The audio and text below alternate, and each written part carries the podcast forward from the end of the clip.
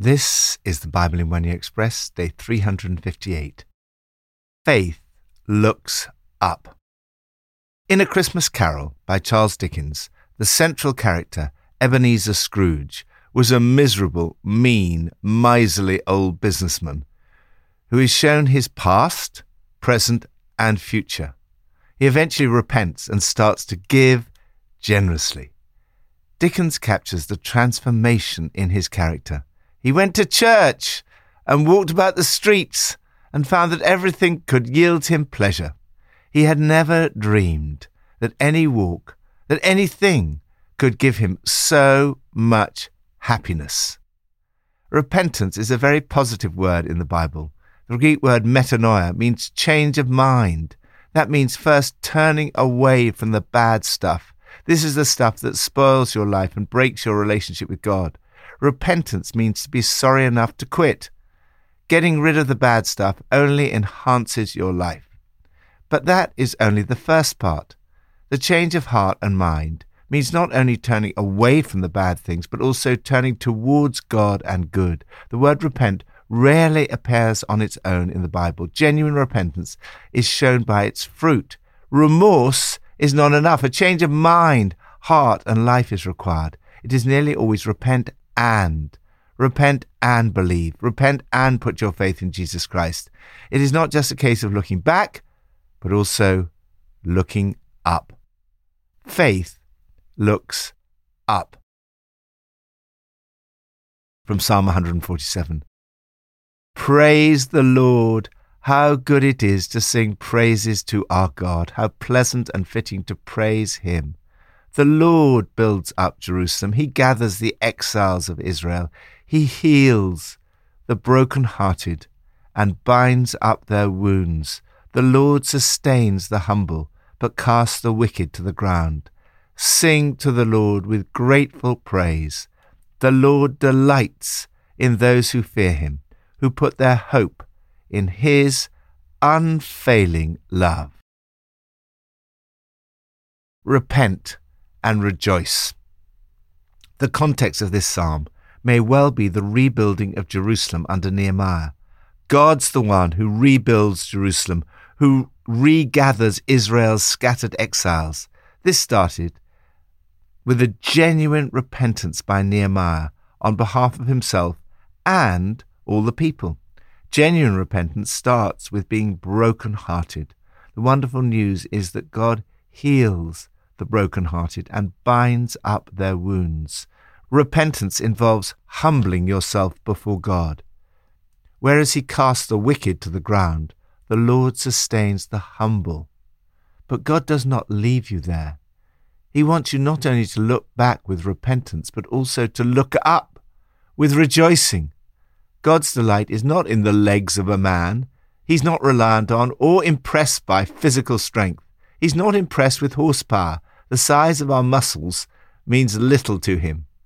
Instead, the Lord delights in those who fear him, who put their hope in his unfailing love. This whole psalm is about rejoicing in the Lord. It starts with a call to praise the Lord and a reminder of how good pleasant and fitting it is to do so. Worship brings joy and pleasure, and it's an appropriate response to such an amazing God. Lord, today I want not only to repent, but also to rejoice in you. Thank you that you promise that if I fear you, I need not fear anything else. New Testament from Revelation 16. Then I heard a loud voice from the temple saying to the seven angels, Go, pour out the seven bowls of God's wrath on the earth. Then I heard the angel in charge of the waters say, You are just in these judgments, O Holy One, you who are and who were, for they have shed the blood of your holy people and your prophets and I have heard the altar respond, Yes, Lord God Almighty, true and just are your judgments. The fourth angel poured out his bowl on the sun, and the sun was allowed to scorch people with fire. They were seared by the intense heat, and they cursed the name of God, who has control over these plagues, for they refused to repent and glorify him. The sixth angel poured out his bowl on the great river Euphrates, and its water was dried up to prepare the way for the kings from the east. Then I saw three impure spirits that looked like frogs. They came out of the mouth of the dragon, out of the mouth of the beast, and out of the mouth of the false prophet. They are demonic spirits that perform signs, and they go out to the kings of the whole world to gather them for the battle of the great day of God Almighty. Look, I come like a thief. Blessed is the one who stays awake and remains clothed so as not to go naked and be shamefully exposed. Then they gathered the kings together to the place that in Hebrew is called Armageddon. The seventh angel poured out his bowl into the air, and out of the temple came a loud voice from the throne saying, It is done. Repent and respond. This must be one of the most terrifying chapters in the entire Bible. It describes God's final judgment. There are the seven last plagues. It all ends in Armageddon. In the midst of the awful judgment, there are four things that should bring you comfort. First, Jesus is coming back. Keep watch. I come unannounced like a thief. You're blessed if awake and dressed, you're ready for me. Later on in Revelation, we will see all the blessings that the second coming of Jesus will bring to you and to the whole creation. Second, Jesus took your judgment. The words, it is done, tell us that once this final judgment has taken place, it is finished, echoing the last words of Jesus on the cross. They remind us of what Jesus achieved on the cross for you. God so loved the world that he sent his one and only Son to die for you so that you might not come under God's final judgment, but rather receive all the blessings of eternal life. Third, judgment is delayed. Judgment only falls on those who refuse to repent and glorify Him. God gives them, like Pharaoh, so many opportunities to repent, but they refuse to repent of what they had done. God's desire is that everyone should come to repentance. He gives many, many opportunities. It's only those who absolutely refuse to repent that come under his judgment. Fourth, judgment will be totally just. Many people worry, understandably, about passages like this in the Bible. However, God's judgments are going to be absolutely true and just. As the former vicar of HTB, John Collins, always says, we will all say on that day, that is absolutely right. Look up as you wait for Jesus' return. Get your life sorted out now. Make sure there is no refusal to repent in your own heart. Respond in the right way to these warnings and help everyone else to do the same. As the Arsenal Football Academy encourages its young players, be in the right place at the right time, doing the right thing. Lord, thank you that on the cross you bore my sins for me, so that I need never face the judgment described here. Thank you that you are coming back and that you will put everything right. In everything I do, may I glorify you. Old Testament from Nehemiah 1 and 2. They said to me, Those who survived the exile and are back in the province are in great trouble and disgrace. The wall of Jerusalem is broken down, and its gates have been burned with fire.